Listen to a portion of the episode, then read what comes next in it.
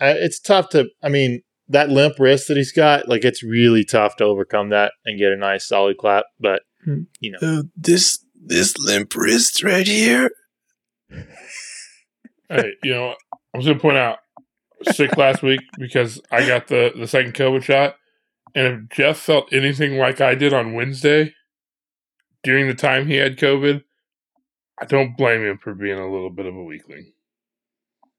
Yeah, I mean, I had it pretty good. I had Jeremy to to get me anything I needed and and take care of me. So yeah, I'm good for that. I'm a, I'm very I'm a very supportive person. Uh, yes, in si- situations Kind and like gentle that. is what everyone first thinks of when they when they think of you. Yeah, I, I think so. That's probably that's probably fair. I'm just catered catered to my every need. Yeah. It was nice. What what can I get for you today, Jeff? What can I get for you this hour? What can I get you for this hour? Right. You need me, you need me to prop your head up? How about your feet? Yeah. Pretty much. It was nice. Yeah. And then I got got back here and it was uh not so nice because I was all alone. Jeff. Yeah. Hey, guess what? I was all alone too. Thanks, buddy. That's right, you were. Yeah. Man. What times we had. What fun times. All right, boys. What do we got on tap for tonight? Well, since the last time we've uh, DQs.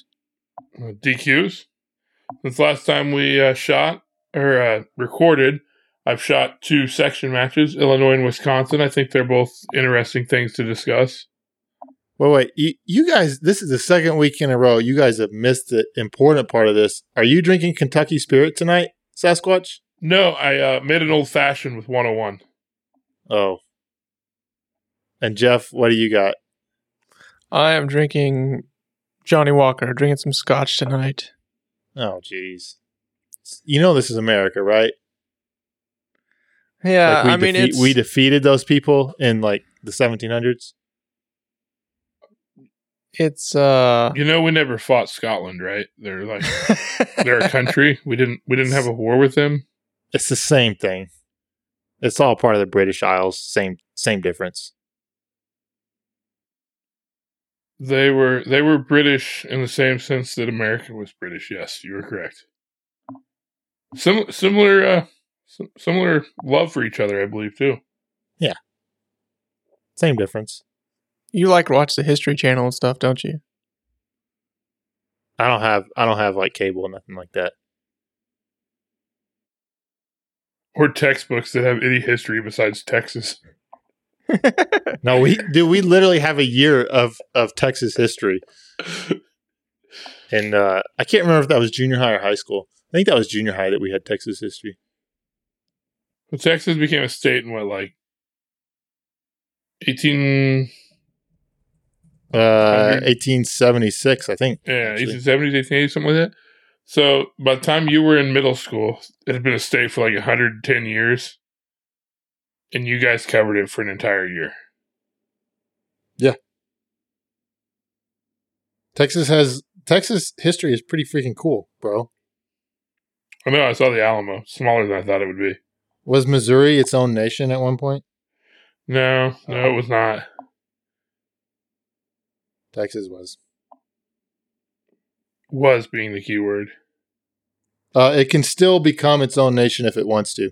That was in its contract whenever it decided to become part of the United States. Yeah, it makes this excuse, but you know it never does. Uh, it was. Oh no, I was wrong. It wasn't 1876. It was 1845. Oh, it's way Uh, earlier than I thought. I yeah. thought it was after the Civil War. Nope, it was before. It was before. Yeah, it's been a long time since I've had Texas history, and I have a terrible memory, so I don't remember things like that. Anyway, I got some Peerless tonight, uh, which is American, so um, because I'm American, and that's just how we roll here in Texas. But Oklahoma, they don't really care about that. I'll I'll tolerate Jeff drinking scotch because I also like scotch. Whatever, you do you. Okay, you shot you shot Iowa and the Wisconsin sectional. I did Uh, back to back weekends. back to back weekends, and then you've got Area Four. Like you have like four weekends in a row, right? So the the end of my season looks like this. I have I had Illinois, or sorry, I had Iowa, then Wisconsin, then Area Four, then my state match, and then I have a weekend off, and then I'm in then I'm in uh, Alabama for nationals. So I've gone like out of Jeez. seven weeks, I'm home one weekend. That's a lot of matches. It is, but it's fun. Jeez. So how did Iowa you- go? So Iowa went pretty well. I mean, overall, I shot well. Uh, came up a little short, which is I think I lost by like four points to Joel Park. Well, wait, how did I miss this? You lost to Joel? I did, sadly, like by like four points, Oh man, I or or Joel beat me by four points. I guess depends how you want to look at it. He'd Yeah, probably say he beat me. I say lost, but um, Uh anyways, it was it was a close one, which was the funny part there I was thinking about was one of these days, one of those matches that's like a five point spread is gonna finally go in my favor. I, there, I know there's been at least three that I've lost by less than five points. You Yeah, maybe do we five should- points better, man. you think we should get somebody else on the podcast, Jeff? Probably, yeah. Yeah, it's a good idea. We're taking applications. So- Email so- reid custom pistol smithing at gmail.com with your shooter resume. Yeah, that'd be a great email to send that to. Uh, you know, Iowa's probably a little bit different than a lot of the matches you'll see because they don't have a ton of facilities there. So they have, they they basically they have five bays to use, and they kind of use the side of another one, or the other side of the bay to build a short course. So it's generally a ten stage match that it will be like a couple of thirty two round stages, a couple of like eight to sixteen round stages, and then the remainder will be you know those middle 16, 24 ish round stages. Uh, Scott and his team up there do a pretty good job, though. They run a good match. The stages are generally interesting and will test everything. But we started on a strong hand weak hand stage, and while generally my, my strong hand weak hand shooting are pretty good, uh, it was it was not good for that match. That'll come back to bite you. It's it's very you, you can't give up 37 points on the first stage of a match, and, and it's really hard to come back from that. Dude, that's Yeah, so- another thing that you like to do.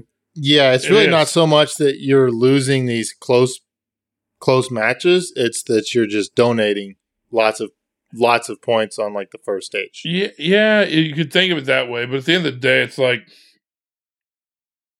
yeah, you, lost points there, but you also there's other spots in the match you lose points. Like everything you do after that point, you can't you can't be like, oh, if I just done that right, I'd have won. I don't. I, I think that's a terrible view to have because once I was in the hole, then you know you're shooting aggressively the rest of the match. So it's certainly, yeah. Did, did technically was that the difference in points? Sure, but had I not done that, would have I shot as well on stage two, stage three, stage four? Who knows? So it's I don't want to take that view of it. It's not a would have, could have, should have. It's just a big hole to dig back from, and I came up short on that front. And Joel started with the lead and did a much better job keeping it than I did of getting one. Well, I think like what Jeff is saying a little bit more is that re- not so much for just that match, but then there's this history of m- multiple matches this year. Like that's a pro- that's an issue to try and fix. Like like you need Like to come out of the hole Yeah. And you're not coming out of the hole. points. and and dropping points and then the rest of the match you kind of take yourself out like this is what this is like the third or fourth match this year that you've had to do that right Uh, I don't. This would be the first match on the first stage was a huge hole that I can. what about of. ozarks Ozark? Was on the second stage. oh totally different The first stage was fine. The second stage was a problem. What about Bighorn? Bighorn just was. I don't think the first stage was that bad, or did I? I think I might have had a mic on the first stage. Did I? Yeah, you did. Yeah, I, my, I, I can't remember. That's been so long ago. Flip into the day, not the not the two months ago. Okay. Anyway, So something to think about. something Jeff, to you're pretty on good. while You're, you're, pretty good tonight. coming out of the hole. Okay. Well, most importantly, though, what I'm most sad about on this match though is they had really cool like WWE belts for winning the division, yeah, I saw that. and I did not get one of those. Makes me very sad. That is sad. That's pathetic. Hate missing out on a good trophy. No. But the good news is I did get a trophy this weekend when I shot the Wisconsin sectional. So, right, so cool? I'm I'm curious about the Wisconsin section. So this this is a match that Ben Stoeger was the match director for, correct? yeah, So he put it on in his home range, and Ben. I mean, Ben has. I mean, as far as I know, it's the first match Ben has ever run. I don't. I don't even know if he's run like a local match. I could be wrong on that, but I don't think that he has. I think one time he said he used to run a local match like years ago. I don't think he is currently, but I think he has in the past. Okay, so early on, but but Ben does uh, run. I mean, he builds stages for his classes quite often, um, and so he he does get a lot of experience building stages. And obviously, his his goal in class might be different than uh, than building a stage for a match. Um, but I'm kind of curious how you know a top level shooter would set up a match. I was kind of curious how this match was going to go. Um, so. So What'd you I'm, think? I'm, going to point out something first. Though I actually was not originally planning on shooting this match. I jumped into it at the last minute because somebody had shared something online where somebody was complaining that the round count came out and it was like 187 rounds or something for 10 stages. Yes. And was comparing it to Illinois, which is also a match I shot. Which, if you listen back to the podcast, you'll remember I said like they had a lot of field courses, maybe a little too much. yeah. Like he was equating round count to quality, which is not a fair comparison. So I so I commented like, oh, this is a match I want to be at, and then I got roped into going because I opened my mouth. So I traveled up there with my friend Alexis, and the the match did not disappoint. I kind of when I saw the round count and and knowing who was building it and that it was going to be all IPSC targets, I really expected it to be a very IPSC like match that we would generally not see in the US. Mm-hmm. So I think um, from talking to people that do shoot a lot of IPSC, like overseas, not you know like IPSC nationals, but actually like overseas IPSC matches, you generally Right. see a lot more uh, difficult shooting challenges in IPSC and a lot less hosing. Mm-hmm. and, and I, I very much think this match hit that on the head. Uh, there was absolutely no like stupid hosing of run here and shoot eight rounds, run here, shoot eight rounds, run here, shoot eight rounds. Oh, you're done. It was the shooting was in that most of the shooting was in that sweet spot where it was difficult shooting, but not stupid. So the best way I can describe that is it's you know it's a hard target, but if anybody pays attention, they can hit it. But it's not like it's something that I can shoot ten times and hit ten times. It's not something where it's like, yeah, if I shoot that target ten times, you know, eight of them are going to be alphas and two are going to be in that hard cover or something. Yeah. So the the the shooting was was challenging without being over the top. Uh, hit factors were a little on the lower side, which is to be expected with that kind of shooting because you you know you're you're setting up a lot more. You're shooting one or two targets. You're moving. I mean, there was one stage where it's like you had two setups where you were shooting one piece of steel. You like you set up and shot a piece of steel, and then had to move and shoot one more piece of steel. Yeah. Um, had a Rhodesian wall that was had an interesting setup. It was it was made in a manner that would you could use the ropes on either side or hook a leg on the outside or under the wall to shoot around it, and it had a port in the center.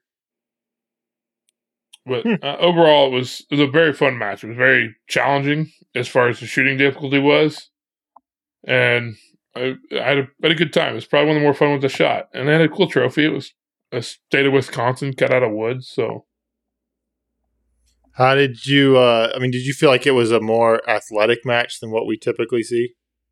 No, uh, I mean, not that there wasn't a plenty of movement and stuff, but it wasn't like stupid movement. It wasn't like run twenty yards and then shoot something. It was you know move three or four yards and shoot something else, move three or four yards and shoot something else type of stuff. It wasn't it wasn't like area three where you're sprinting a you know quarter mile and then shooting targets.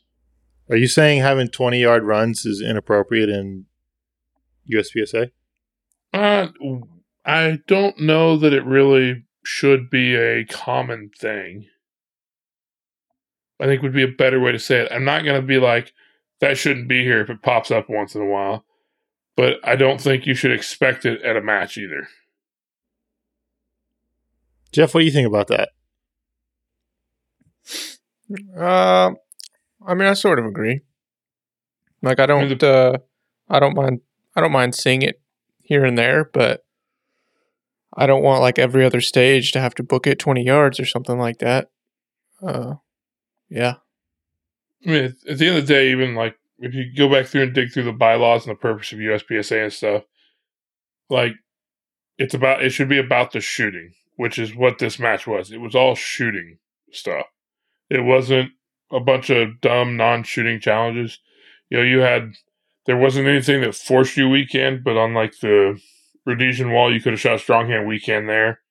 Um, you had, a, you had an unloaded start or two. You had a little bit different start positions as far as you know, starting on the outside fault lines, inside shooting area. Just very,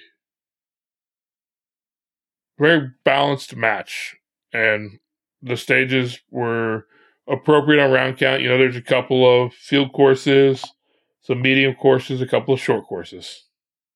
Uh, did a good job on the swingers too. Like all the swing, except for there was one swinger that you that you shot at uh, what we typically see on USPSA swingers, where they're dropping out to one side and you're kind of shooting them at the stall point on the bottom near the ground. All the other swingers, you were pretty much shooting somewhere in the arc above the barrel stack that was hiding them. Hmm. So uh, they're pretty much all multiple pass swingers. I don't guess I realized that that was. I don't. I don't think I would have made that same observation that USPSA is you only shoot swingers at the dwell. It's I don't- I don't I wouldn't say you always shoot them. It just it seems like that's what we see the most of. Hmm. I guess I. I guess I wouldn't.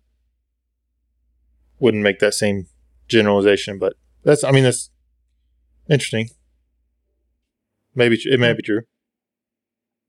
Which is when I think back to like the last ten swingers I've seen in a match. You're generally shooting them on the on the dwell.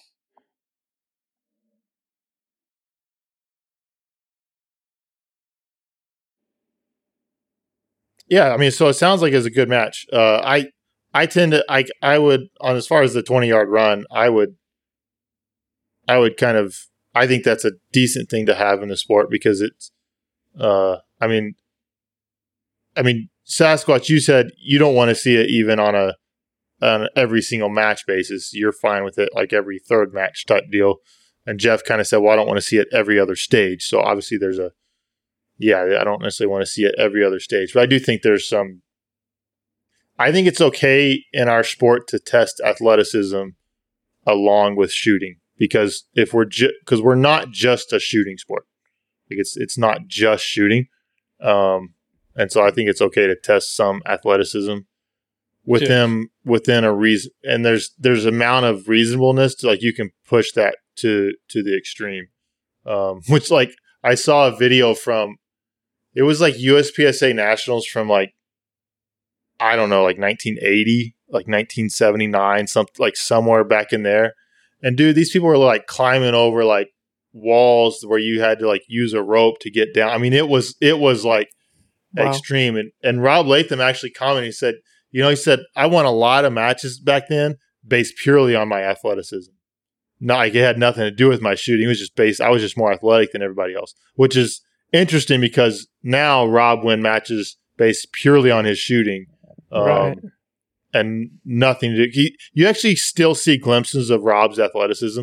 It, it it shows itself every once. Like there'll be like one stage in a match where it's like, okay, he he was an athlete. I mean, it, he's had like four or five knee surgeries, but you know, like it's it's interesting that he, you know, the kind of the evolution of the sport in that manner, and that back then, kind of like the origins of the sport, it was very much, uh, I mean, it was just cr- they just did crazy stuff back then um, that we don't that we don't see Well- nearly as much today.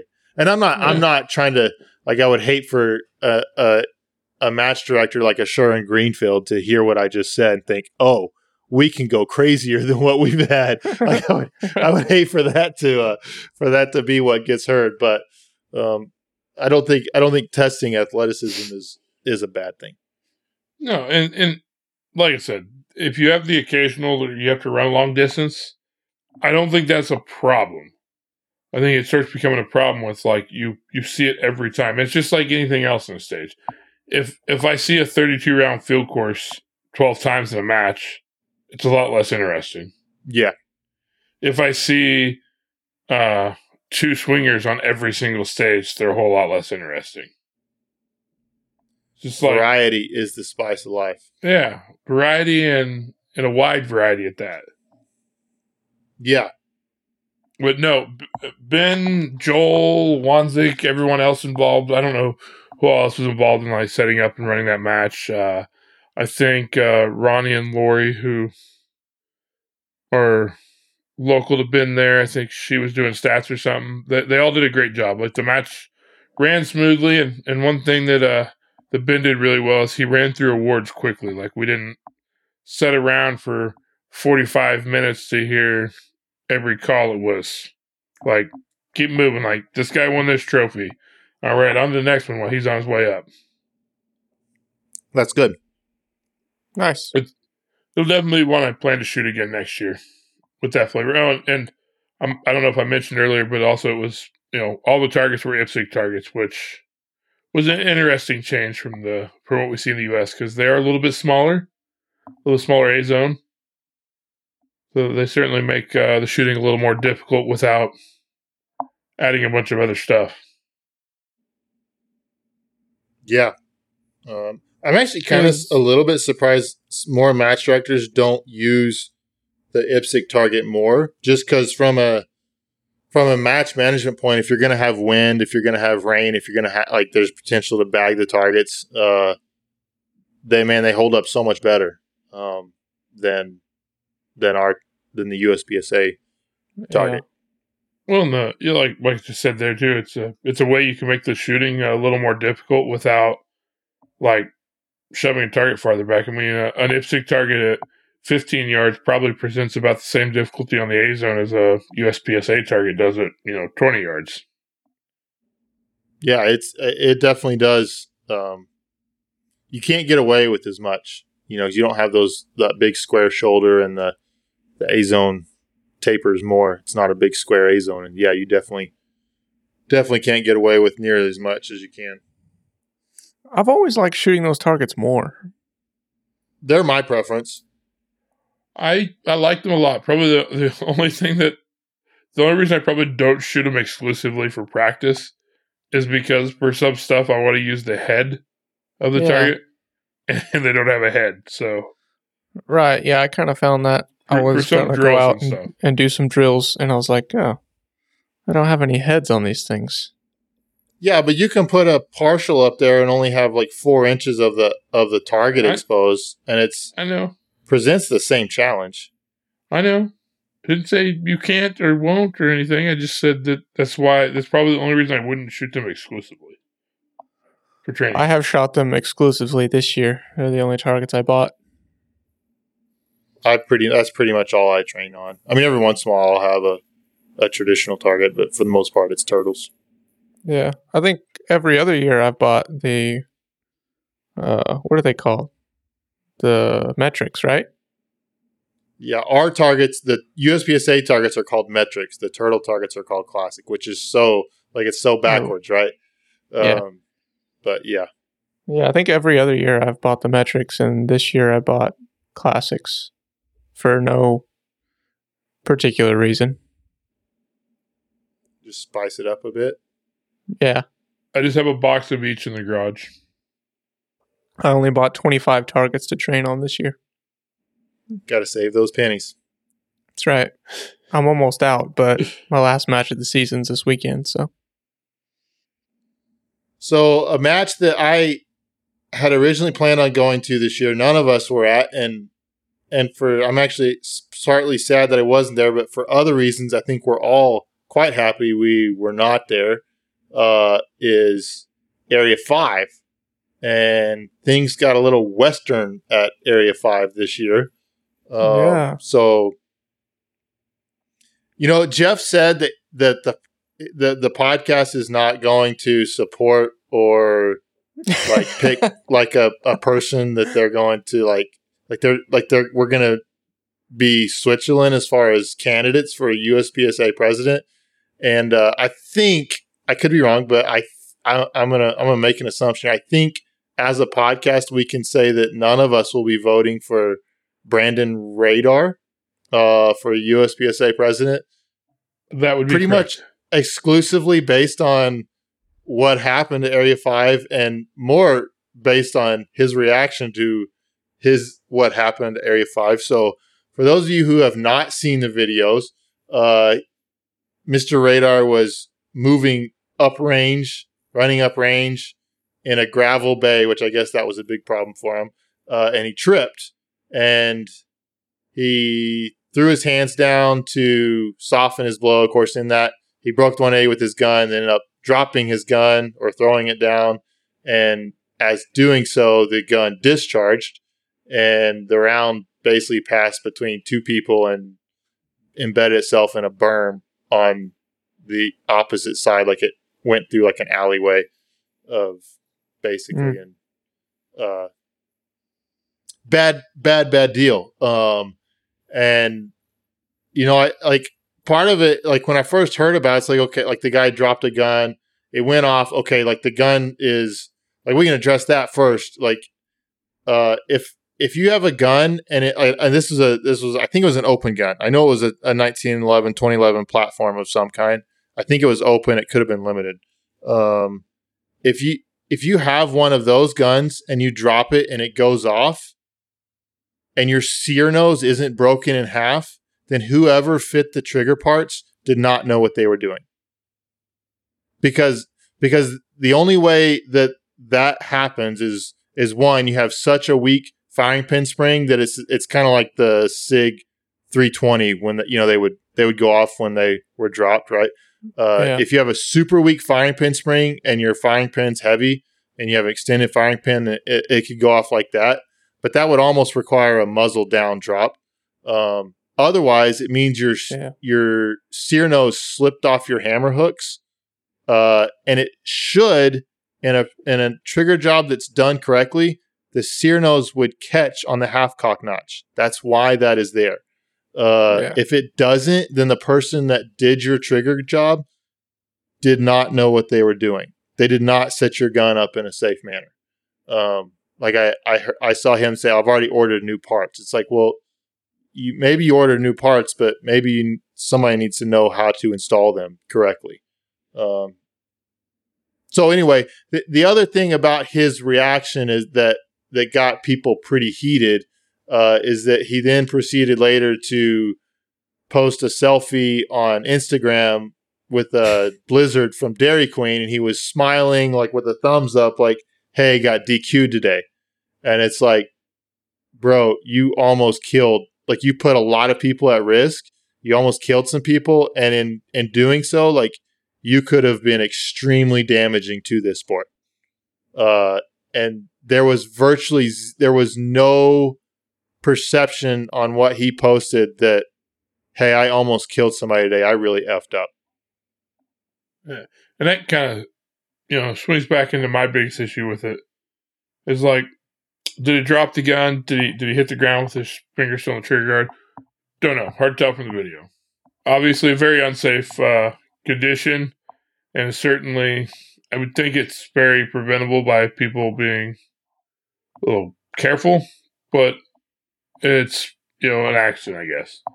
But to be so unaware to post that picture online just kind of is a little ridiculous. And I saw some screenshots where he was like arguing with people about them being like, "Yeah, you shouldn't be posting this kind of stuff."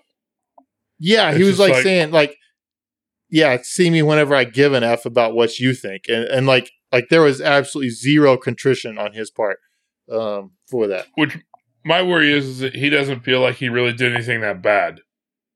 Like Yeah, I don't know about you guys personally. I think there's only one or two ways you handle that. Either one, you don't say anything, and, and you you take it back and you have some serious thought about what happened and what you can do to prevent it. Or two, Yeah. you, you you make a public apology of like, yeah, hey, I screwed up. This happened. I'm gonna work to make sure that never happens again. yeah. And there was a bit of I think blaming the range surface uh, and that the gravel caused the fall, and that was that was why like he there was it was an unsafe range surface because there was my understanding is there's a bit of a speaking to people that were there like there was a bit of a blow up with the like him getting DQ'd like he was not happy about that either like well the it was the range surface that caused me to trip and that's this is an unsafe place to shoot um which it's a gravel it's a gravel surface like that Hmm. stuff's everywhere like if you can't if you can't keep your feet under you then uh Yeah. and keep the gun pointed in it th- here's here's where i the biggest thing i had with it in his he posted a, his recollection of of the events and in his recollection he purposely put his guns down and his hands down in front of him to soften the blow so he wouldn't hurt himself. And I'm sorry, but like if you're if you're running up range and you're tripping and you're falling, you knock all the teeth out in your face before you before you put your gun up range and you point it at people and you potentially end somebody's life. Like I don't care what happens at that point. That's on you. You need to you need to eat that dirt uh, and deal with it. Um, I, in all honesty, I told this to somebody. If I did that, I don't know if I, I that might be the last match I ever shot in this sport. Like I like if I if I was that close to killing people, like I don't know if I could put a gun back on my hip and run around with it again. I think I would certainly be taking a long break. Yeah, Which yeah, Yeah. because that's that was that was is, crazy. is, is exactly on my point, just how unaware he was of it. That he like he thinks he didn't do anything wrong. yeah, It's a much bigger concern. Yeah. So I, I don't know if he's still planning on running for president. Um, I would assume this has ended any hopes of of winning that or getting votes. Period for that. But maybe I'm wrong. I think it would be a bad idea for him to continue with his thought of running. Yeah, I don't think that would. I he's don't like think a little uh he's like a little baby Foley, just like lashing out at people online. Yeah, like that's what's. Yeah, he was like before all this happened, and whenever Foley was there, he was talking about how basically he wanted to. He was to be the opposite of Foley and do all stuff different than Foley, and then like this happens, and like he behaved exactly the way Foley did. Uh, anytime Foley was confronted with anything. Mm. Just imagine what he would have done if he would have had the band hammer. Oh man, Man, If you ban the people you almost shoot, does it still count as almost shooting people? right? Right. yeah. Does the DQ stand at that point? These are all good questions.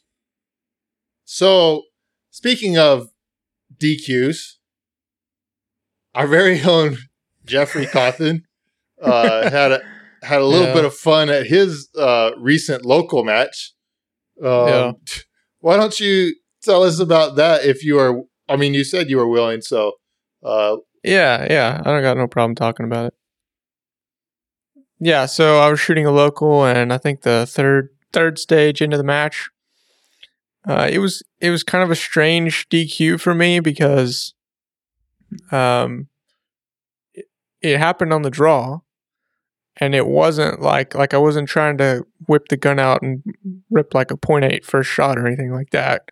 Like I was I was pulling the gun out to shoot like a 10 yard partial and uh and it, it was off to my side and so it was just kind of strange and really unexpected uh, that when I pulled the gun, like pretty much as soon as I cleared the holster, the gun went off and impacted probably I don't know two or three feet in front of me. I mean, it was like a three foot uh, piece of um, fault line, and the I was standing on it, and the bullet impacted like right beside that same piece of fault line. Um, so it was very close to me, and uh, scared me. Yeah, I immediately showed clear, holstered, and was DQ'd. Um, What kind of good- adrenaline dump did you get at when that happened? um, it honestly wasn't as much as I would expect. Oh, really? Yeah, Interesting. Yeah. Anyway, it it just got me thinking. Like I was immediately thinking, why did I do that? Uh, I haven't. I have. I've done that one other time. I think was in my first two years of shooting. I was shooting in 1911. I was making a lot of other mistakes at the time, but it was in practice. It wasn't at a match. And I pulled the gun and ripped one into the ground. It wasn't that close. It was, you know, five, ten feet in front of me, probably closer to 10. And on that day, like, I unloaded the gun and went home. It scared me a bunch that day. Yeah. Um, so this time I was like, why, why did that freaking happen?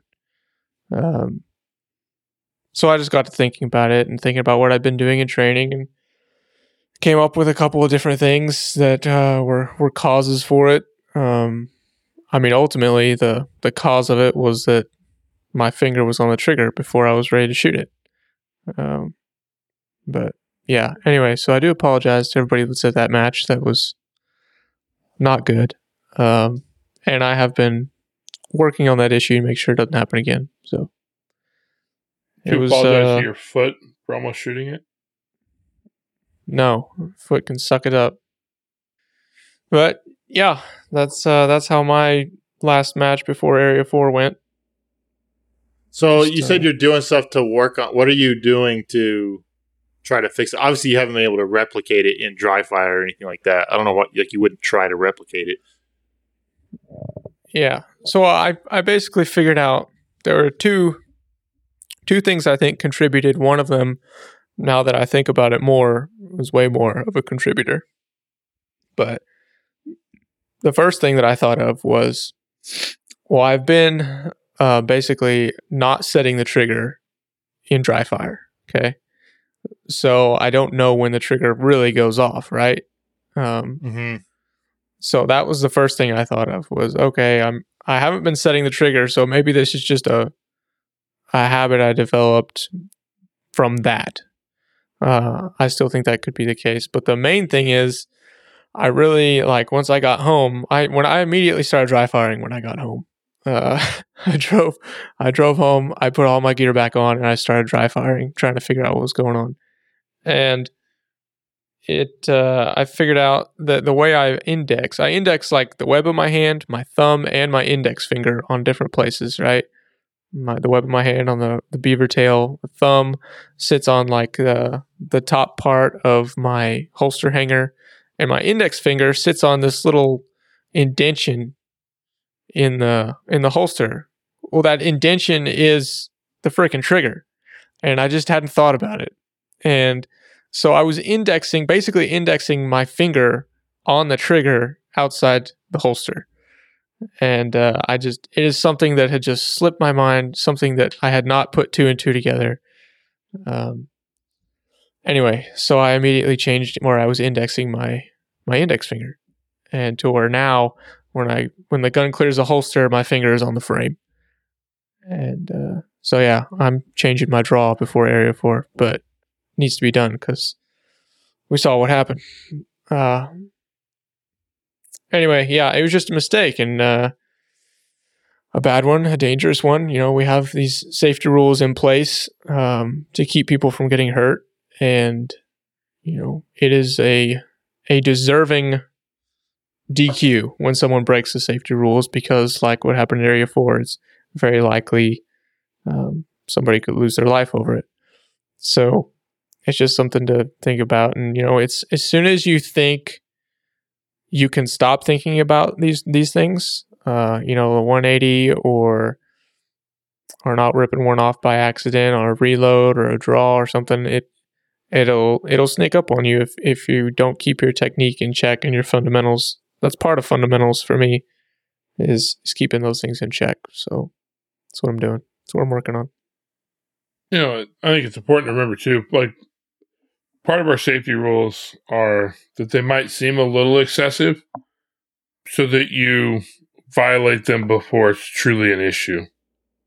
You know, Yeah. like the oh the the the uh, round going into the dirt in front of you. I think the rule is ten feet. It's within ten feet of you, and it's not a target. It's a DQ. For, Yeah, I, I know there's a ra- there's a radius like that, and I I can't remember if exactly Or- what the the or is, like but it's like it's something like, like that. the yeah. like the 180 rule. I mean, generally speaking, if you looked at it most burn or most ranges, you, you're probably not gonna hurt anybody to like 200. But the idea with 180 is it's like it's a clear cut. This is a a line in the sand that everyone knows and can work with easily.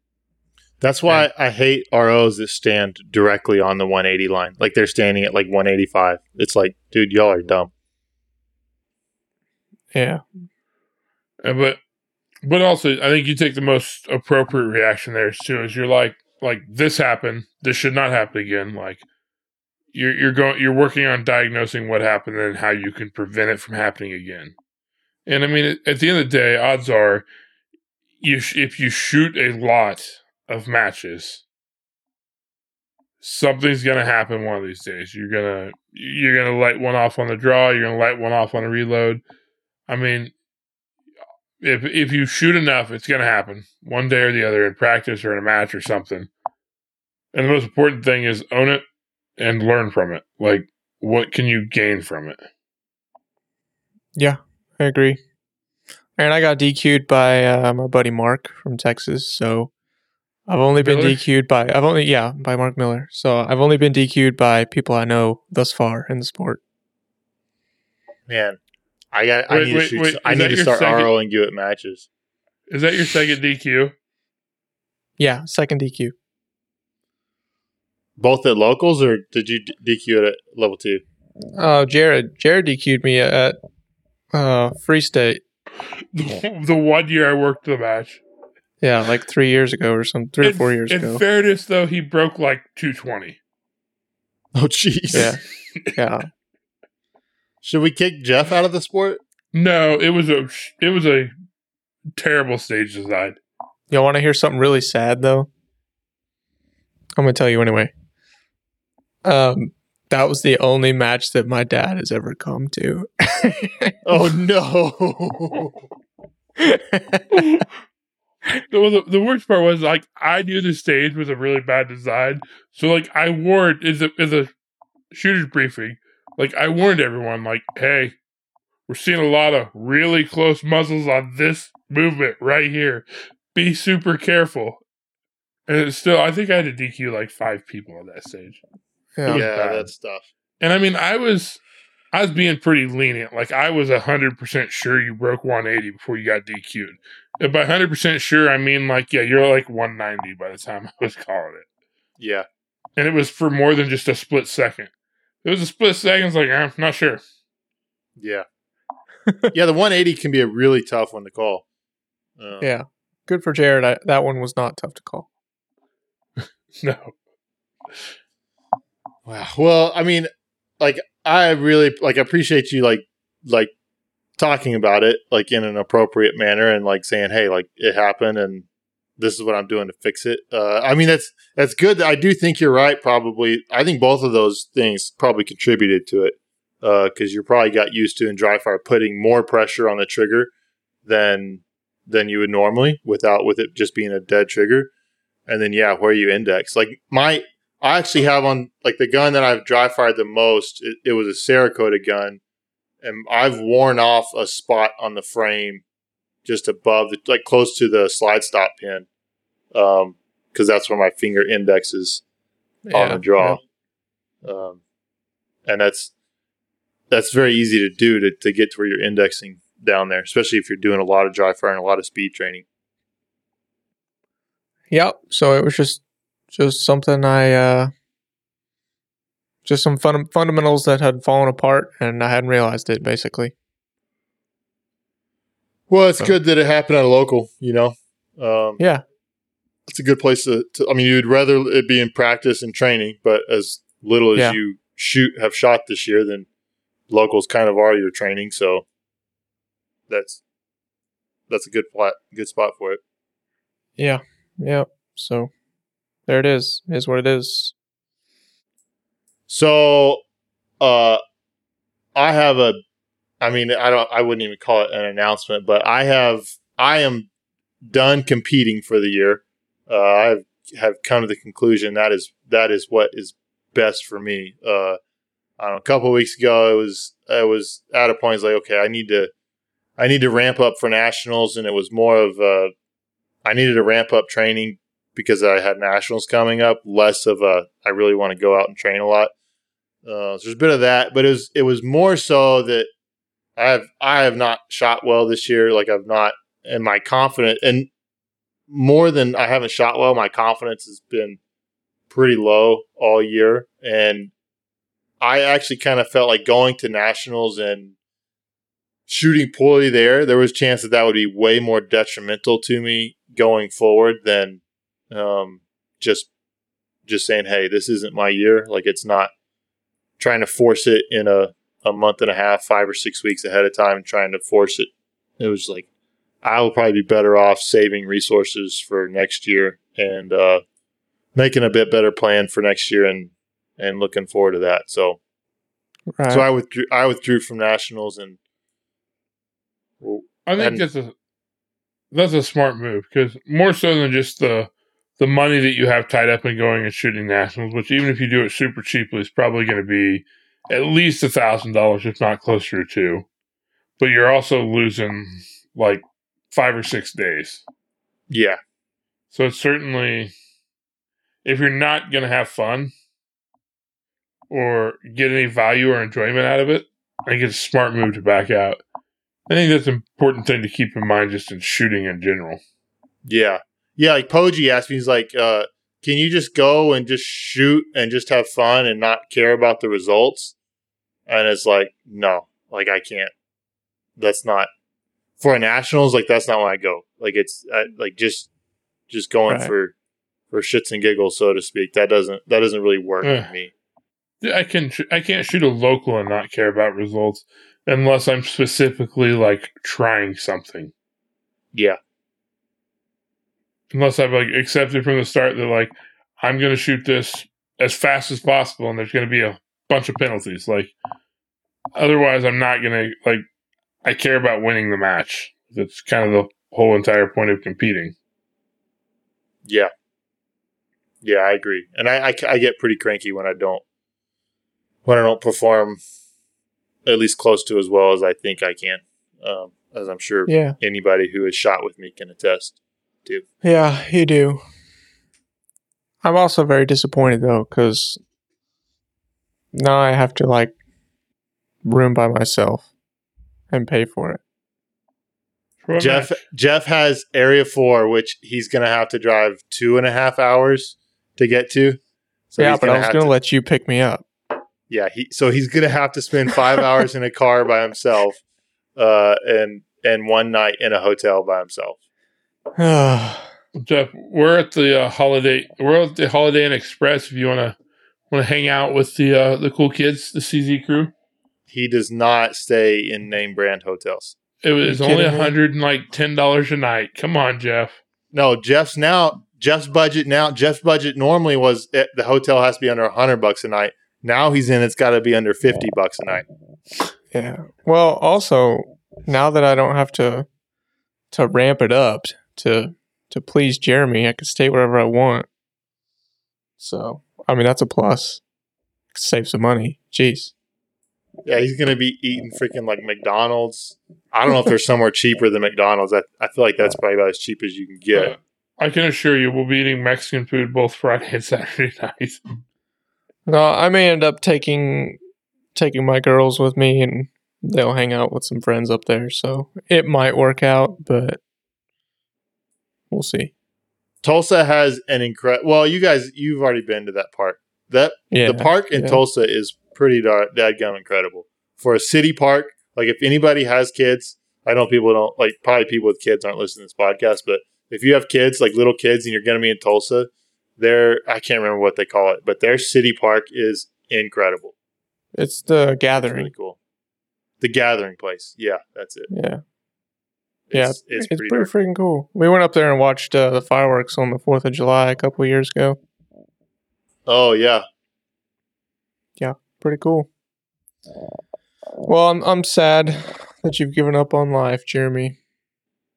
It's really more that uh the I mean the other the other the part other part of it is like just just trying to train is is tough with the wife with two kids at home, one being like a, a six month old. Uh yeah. they're just it's just tough uh, and she has a stressful a stressful job that she's busy with a lot during the week.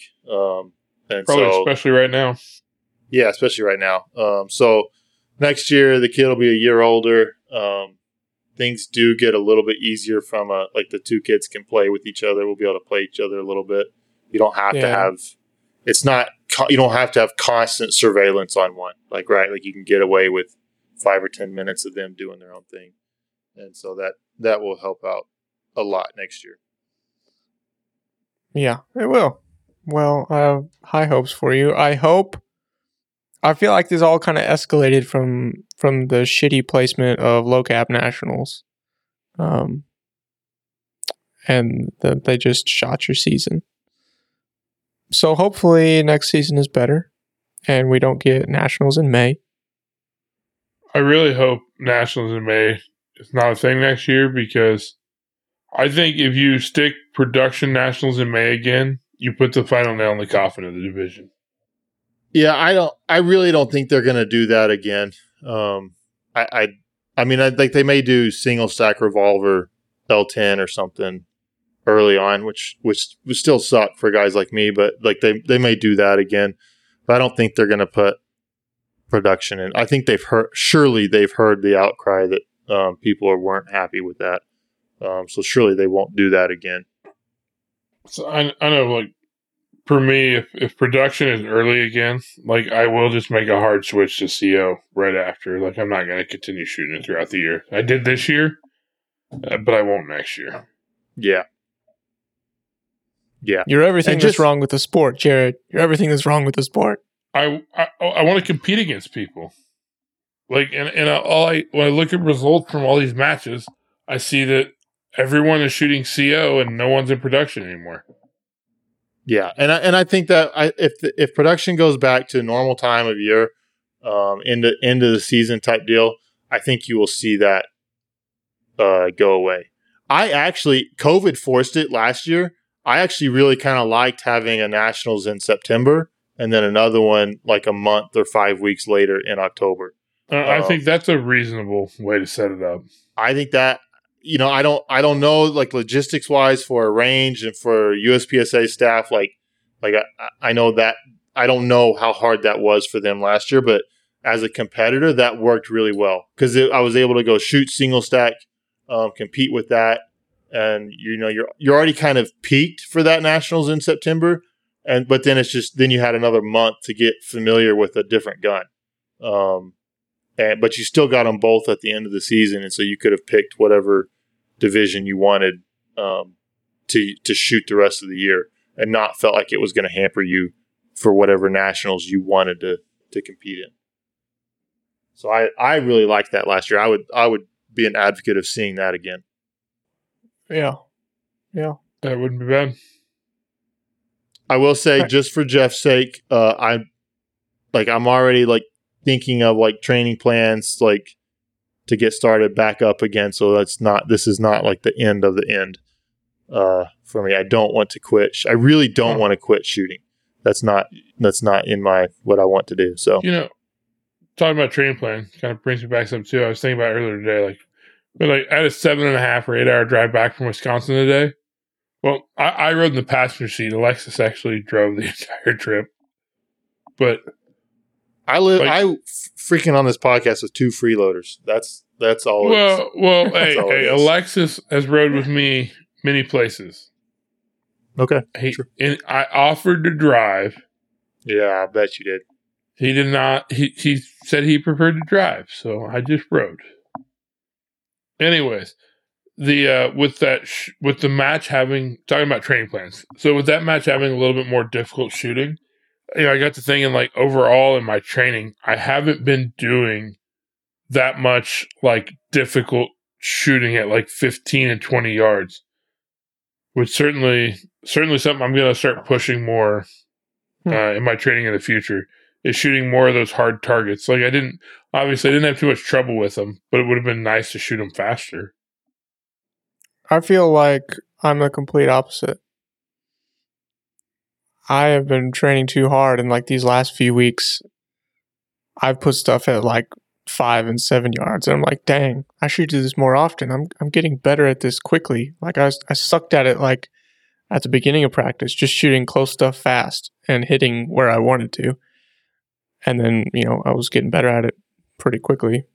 It's like I should actually practice shooting close stuff every once in a while. I will anytime I like like I'll have a practice and I'm like, okay, I'm gonna shoot. I'm gonna I'm gonna work on on speed. Like I I, I just reacting quickly and shooting really quickly. Um, I'll start the session with like the target stands like close and like shoot a couple runs and then like you know I want to change stuff up, so I'll start moving target stands. Invariably, I get halfway through the target the the practice session and all the targets have been moved way back, and it's no longer a speed session. It's just Right. it's just can you hit the stuff? Yeah, I, I Yeah. definitely struggle with making myself practice that speed stuff. Which I mean, like, is is somewhat fair, like to to Sasquatch's point that you've been practicing, like the this the ho- closer speed stuff, like that's somewhat fair in that most of the matches you go to, even if you're tested on the the more like a, a 15, 20 yard, even a 25 yard partial, even if you're tested on it, usually it's only a few a few targets throughout the match, and it really is just uh like it's not a matter like it's really doesn't matter how fast you shoot it because it's only a couple. It's just can't if you can make the shot or not. Um, and if you can, even if you're shooting 50, 60 splits on it, that's no big deal because it's not enough. There's not enough targets in a row.